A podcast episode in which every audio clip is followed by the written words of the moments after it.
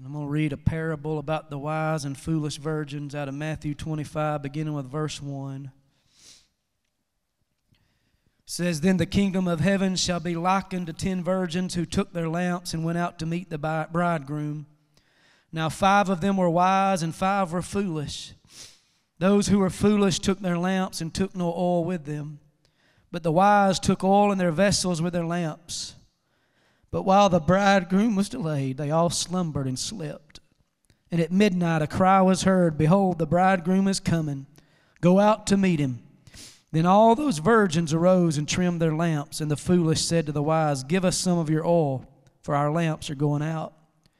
But the wise answered, saying, No, lest there should not be enough for us and you, but go rather to those who sell and buy for yourselves. And while they went to buy, the bridegroom came, and those who were ready went in with him to the wedding, and the door was shut. Afterward, the other virgins came also, saying, Lord, Lord, open to us. But he answered and said, Assuredly, I say to you, I do not know you. Watch therefore, for you know neither the day nor the hour in which the Son of Man is coming. Understand today that oil in the Bible is often used to symbolize the powerful anointing of the Holy Ghost. And the anointing is powerful. The anointing breaks yokes and destroys burdens. The anointing gives us the edge that we need to do things we cannot do ourselves or in the flesh. How many recognize today we need the anointing? I, all my life of ministry, I've cherished the anointing. Oil, in many ways, is the visible representation of the invisible work of the Holy Ghost.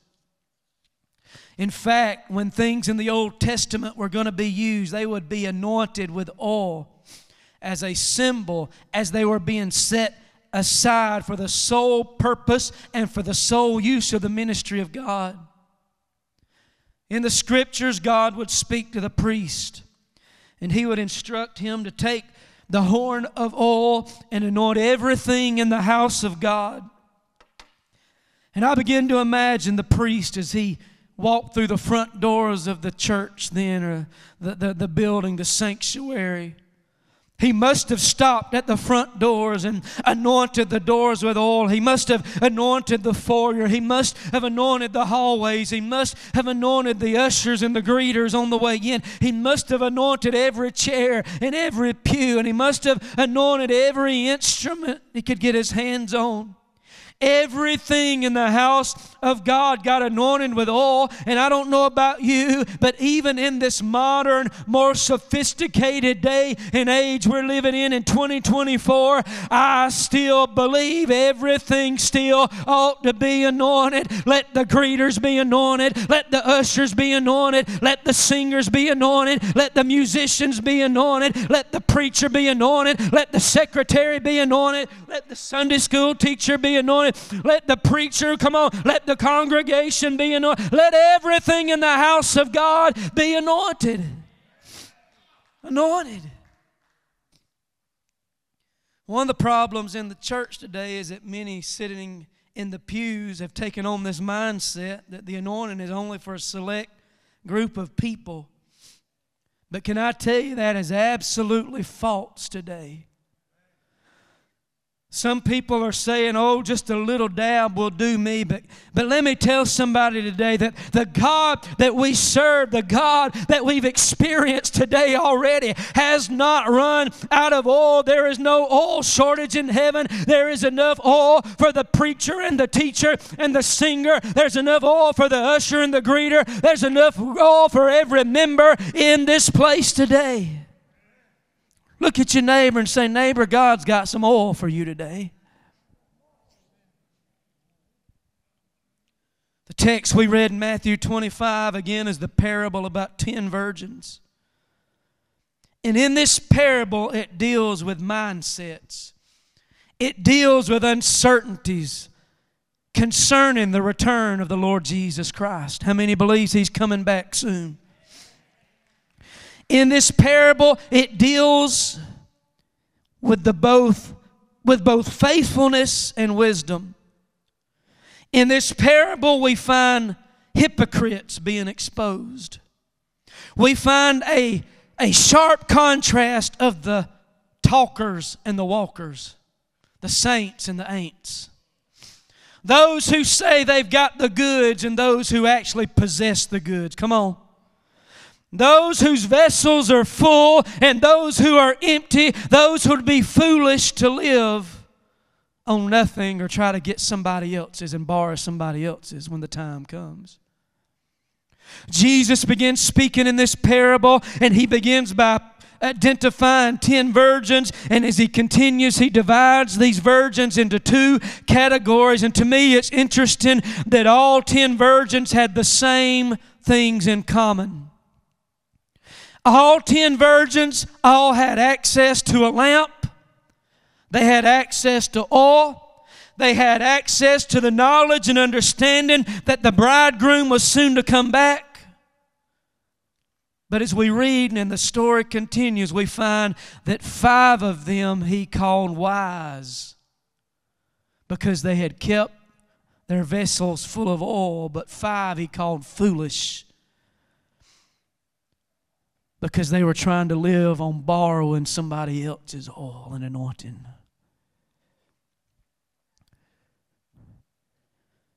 That's the same thing that's happening in church today. Can I tell you today, church, every one of us in this room, everyone watching today, has the same access to the same services, to the same prayer meetings, to the same Bible, the Word of God. We have the same access to worship experience. Yet there are people in the church who would try to live on borrowed oil or somebody else's anointing. And what I want you to do, what I want to do for just a moment this morning is focus on five, the five wise virgins, one, what they did to avoid the fatal mistake of running out of oil. I don't want to run out of oil. I don't want to just breeze through life and run out of the anointing on my life and turn and realize that my, my, my vessel is empty. And in that moment, I don't want to have to turn to somebody and say, Oh, can I have some of yours? Can I borrow some of yours? In this parable, when those that run out of oil did that, the other five said, No, you go get your own. I want to show you just a few quick things to keep you from running out of oil in 2024 because we need the anointing more than we've ever needed at church. The first thing these virgins did was they were willing to pay the price for their oil. Turn to your neighbor and ask them, Are you willing to pay the price today? You see, the lamps of their day were fueled by a type of olive oil. Today, me and you can run down to Ingles or we can go to Walmart. We can purchase a bottle of oil. But when they needed oil for their lamps, there was a process they had to engage in in order to get it. And the type of oil their lamps ran on was a type of oil called beating oil. And it was named because of the process they had to go through to get it. When these virgins needed oil for their lamps, they would go out first, they would find a pole or a bamboo stick, and they would go to that olive tree and they would take that pole and they would begin to they would begin to, to beat upon the trunk of that tree as hard as they could. And as they stood there beating the trunk of that tree, eventually the branches on that tree would begin to shake in such a violent manner and sway back and forth that, that, that, that the branches would shake and the olives would begin to fall down to the ground. After that, they would pick up all of the olives that had fallen. They would then take big rocks in their hands and they would begin to pound on those olives until they became a pulp like substance. And then after that, way they would gather up all the pulp like substance and they would run it and take it down to the oil press. And the oil press was a machine that would squeeze that pulp like substance until an oil would begin to flow out of it. Can I tell you today, if you and I are going to have oil in our lamps, if we're going to be anointed, if we're going to be set apart, if we're going to be used by God in 2024, we've got to get a hold of the fact that there is a process we must go through. I ask you today, how many want to be anointed? How many have been asking to be anointed? How many have been praying, Lord, anoint me, set me apart, use me for ministry, use me for your glory. Well, let me tell you about the process. Because when you hear about the process, you might want to change your mind. See, whenever we start praying, God, I want to be used by you. I want to be anointed. I want to be set apart, God. I want to preach. I want to sing. I want to serve. I want to do this. Oh, God, I want to be able to lay hands on the sick and they recover. Lord, I want to walk by and somebody gets in my shadow like Peter. I want to see them healed, and I believe God can do all of those things. But when you start praying and say, God, anoint me, God says, fine, that's good. I want to use you, but I'm going to have to take you through a process. And the first thing that He will allow us to go through is, is to go through things that will cause a shaking in our lives. The branches of our security will begin to shake and He'll begin to set us free, just like the branches on that olive tree will begin to shake and those olives would be shaken loose and fall. Let me just say it like this some of us have people in our lives that we believe we can always depend on. And when we get dependent on those people and those things in life more than we depend on God, God has a way of shaking us loose from them. Amen. I'm preaching this message from pure experience. I know what I'm talking about today, I've lived it.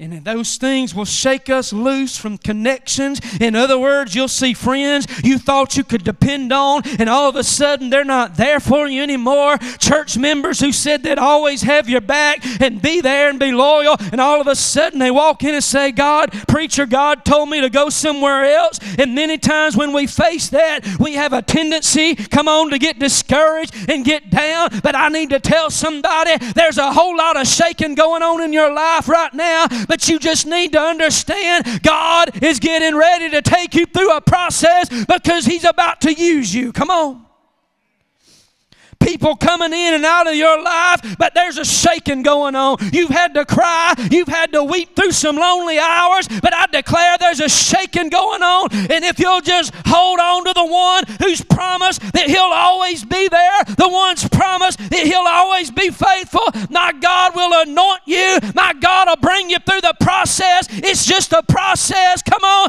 you're going to make it, but get ready. You're going to have to go through some things if you want to be anointed. You can just live an average, mediocre life and walk with God. But if you want to experience the supernatural, if you want God to use you in a mighty way, it's a process. Many times when God gets ready to do something in a man or a woman's life, He separates them. And it's not fun. Because there's some things that God can't do when we're in a crowd when my wife had surgery, and many of you have had surgery, but just a couple of weeks ago, he separated for her from me and those in the waiting area and took her back in isolation, the surgeon, so he could perform an operation to make her better. And when God wants to do surgery and work on us and use us, he will separate us and shake us loose sometimes and get us alone so he can work on us and make us who he wants us to be. Why? Because there's too many people speaking into our lives sometimes, and we can't discern Him. So, when God is really about to use us, one of the signs is He'll cause us to walk by ourselves. I know it's tough. I know it's lonely. But hear me, be encouraged today. If you've asked God to use you, it's a sign there's a shaking going on because God is preparing you for something greater. Then, after the shaking, he gathers us and he says, they, they, they, they shook there was a beating that went on. They shook the tree and they, they fell on the ground. And they, they come and gather the olives. And then God will gather us and say, I'm going to allow you to be pounded now. And the rocks and of trials and tribulations will start coming and start pounding on us. Anybody been through anything? Anybody ever been there when you felt like life was just beating on you and beating you up, like the trials of life were beating you to a pulp? Thought about David in Psalms 27. He, he, in this chapter, he starts out with it like everything is great. He said, The Lord is my light and my salvation. The Lord is my strength. Of whom shall I be afraid? He said, I had some enemies, but when they came upon me, everything seemed good. But then at the end of 27 of that chapter, he stops and David gets real because in verse 13 he says this He said, I would have fainted except I believed to see the goodness of the Lord in the land of the living. In other words, David was saying, I know you heard what I said before, but the truth is that I almost died. I almost was beaten up. I almost didn't make it. I almost felt abandoned and threw in the towel, but I am where I am right now because God, you are faithful and you brought me through the process. Who am I preaching to today? You said, God, use me this year, but you feel like you've been shaken and you feel like life is pounding on you right now. Hold on. It's a process. Hallelujah. You've been beaten by the rocks of trials. You've gone through seasons of testing.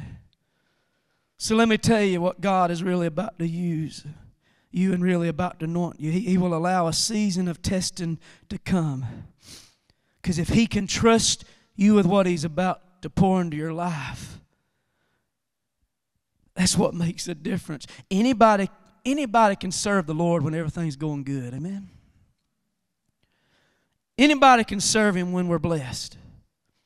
But God says the person I'm going to pour my anointing in has to be faithful enough to go through some trials and go through some storms and go through some setbacks and endure the blows of life. And we must understand that the anointing is going to cost us something. So after we've been pounded and we think there's hardly anything left, God says, I've got to take you through one more step. I got to take you to the oil press. And that's the moment in your life when you feel like you are being squeezed. Anybody ever been there? You've been shaken, you've been beaten up, and now you're being pressed and squeezed. Poor little olive. But to get the oil out of it, hear me. The oil press is where you feel like life is squeezing in on you. Trouble on your right, trouble on your left, behind you, on top of you, underneath you pressure here, pressure there, issues in your finances, issues in your family, issues in your kids. Everything's squeezing, everything's pressing in. But listen to what Paul said. He must have been at the oil press because in 2 Corinthians chapter 4, 8 through 10, he said, I'm troubled where? On every side, yet not distressed, perplexed but not in despair, persecuted but not forsaken, cast down but not destroyed. In other words, Paul said, I've been to the oil press wherever everything was squeezing in on me. I don't know who I come to preach to today, but you've gone through a shaking, you've gone through a pounding, and you're going through a squeezing right now. And the devil has been trying to tell you the reason you're going through all this is because you're being punished or you're out of the will of God. But I've come to tell you, don't don't don't take it as that. God is saying, I've got to take you through these things so I can use you. It's a process. You're going through it because you're about to be anointed. Turn to your neighbor and tell him, I'm about to be anointed. Turn to the other neighbor and get more excited about it now because I promise you, you get anointed, you're going you're gonna be excited. Tell him, I'm about to be anointed. anointed.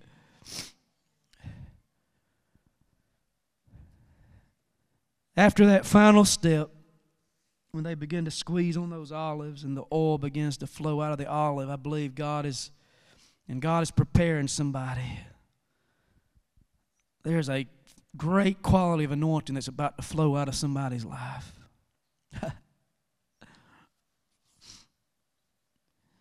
and when we ask for the anointing, you got to understand it's expensive.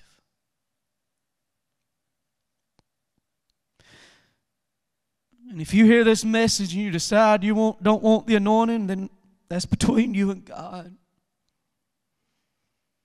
I'm hungry for it. And you know what I found out? The anointing will cost you some friends. The anointing will cost you some relationships.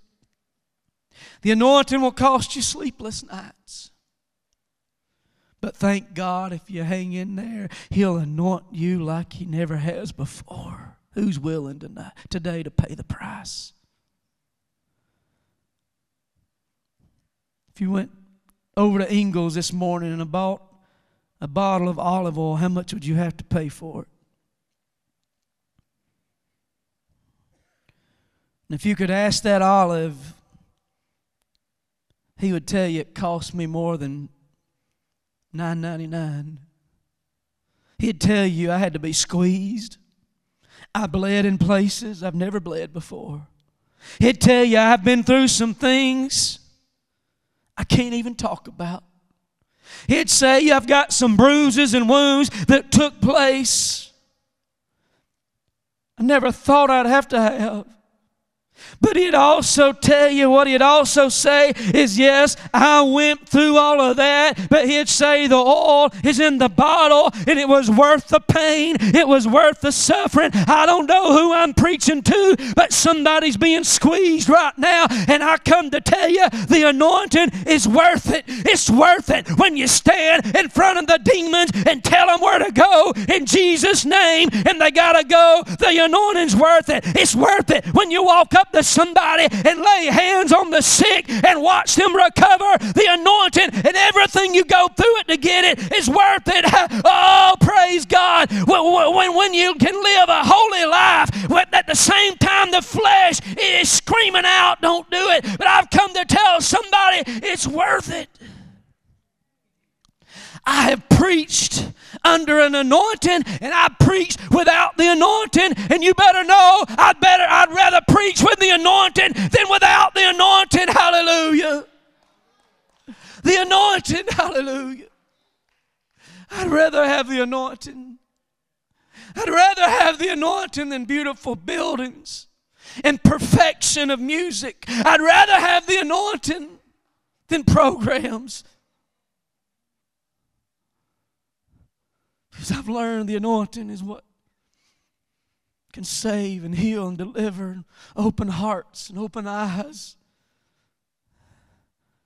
The anointing's worth it. After they would go through the process, they would take that oil and fill their lamps.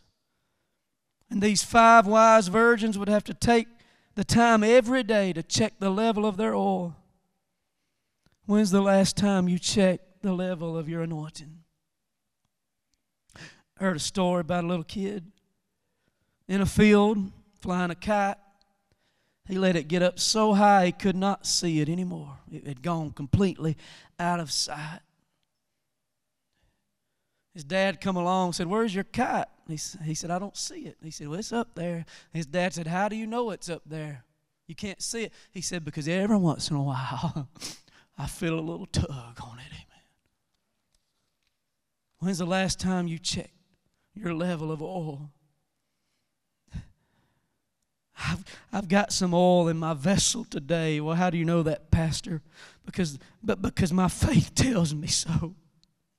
And because I, even in this service today, even while I'm preaching now, I have felt the tug of the Holy Ghost at the end of the rope. And every now and then, that tug makes me want to run when nobody's chasing me. Out of, It makes me want to weep like I've been doing when nobody's hurt me. It makes me laugh when nobody's tickling me. It makes me want to dance even when there's no, oh, I'm preaching better than y'all are letting on today. I still got all because I feel His tug. Anybody feel that today?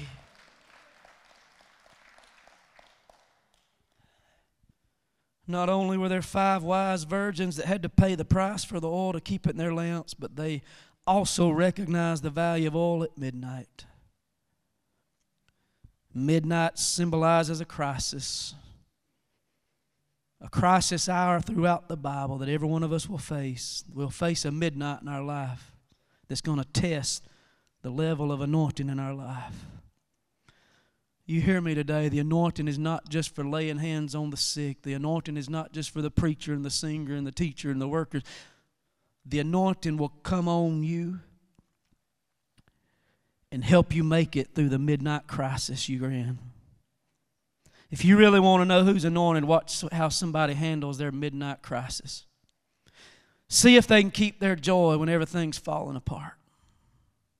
See if they can still walk with the Lord and lift their hands when everything around them is pressing them and squeezing them and nothing's going right. See if they keep their anointing and can still sing a song at the midnight hour, even if they've been mistreated and talked about. That's how you know someone's been anointed by how they handle their midnight crisis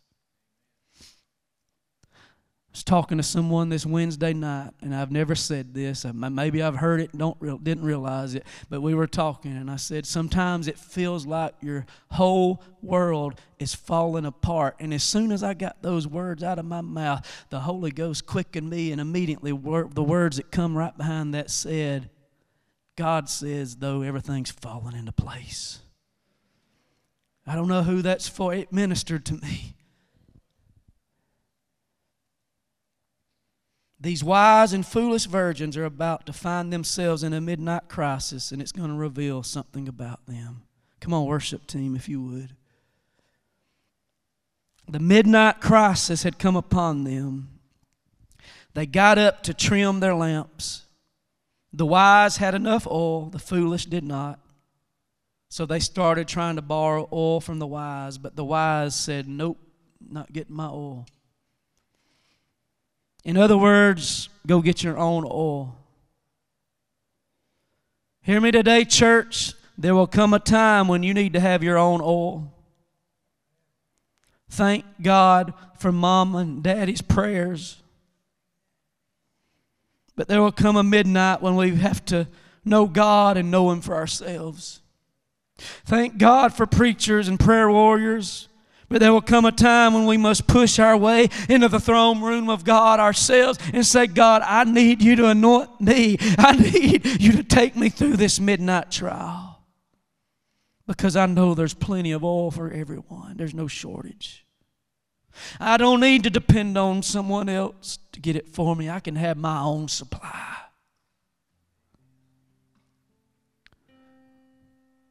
In fact, I thank God for anointed ministries. I thank God for anointed preachers and evangelists and pastors like Jentezen Franklin, Hagee, going way back, T.L. Lowery. You hear of the Furticks.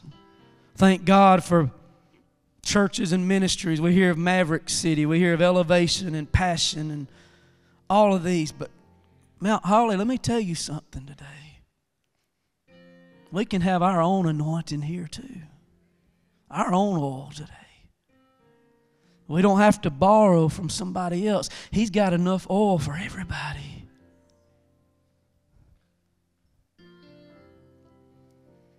The last thing the virgins did to keep oil in their lamps was they understood there's a consequence of not having oil. I don't have oil, something's going to happen. And the coming of the bridegroom back then, that's all they knew, all they lived for. The goal of the devil was to cause these virgins to be so distracted that they would miss out on their moment. And that moment was everything they lived for, hoped for. And let me tell you, the enemy's at work right now, behind the scenes, even right now. And I've never seen such a time where he's working on so many, trying to distract so many, that we have empty vessels and we're, we have no oil left. We have no anointing. The devil wants you so empty and distracted that you will miss God's moment. God is creating moments. God is creating divine moments that will move you forward, that will bless you and your family, that will bless this church. Don't underestimate the power of a moment. The devil wants us to miss it. He wants us to get busy. He wants us to get distracted. That's what happened to the five foolish virgins. And when that moment came, they found themselves empty. And in that moment, they tried to borrow. And the five wise said, No, you go to the marketplace, get your own oil. And the Bible says when they left to go buy some oil, when they left, the bridegroom returned. And they missed their moment. They missed their moment. They missed their divine moment because they had no oil. How many doors have already closed on us? How many opportunities have come and gone because we were empty and we've been distracted and we've been focused on other things that really were no importance? The five wise virgins were willing to go through everything to make sure they did not miss that moment. I don't want to miss what God has for me in 2024. I don't want to miss the moments God has for Mount Holly Church. But if I get distracted and preoccupied and busy and I let my oil run out, I'm going to miss it. And you are too. So, what are you saying, Pastor? I'm saying, let's fill our vessels today with oil.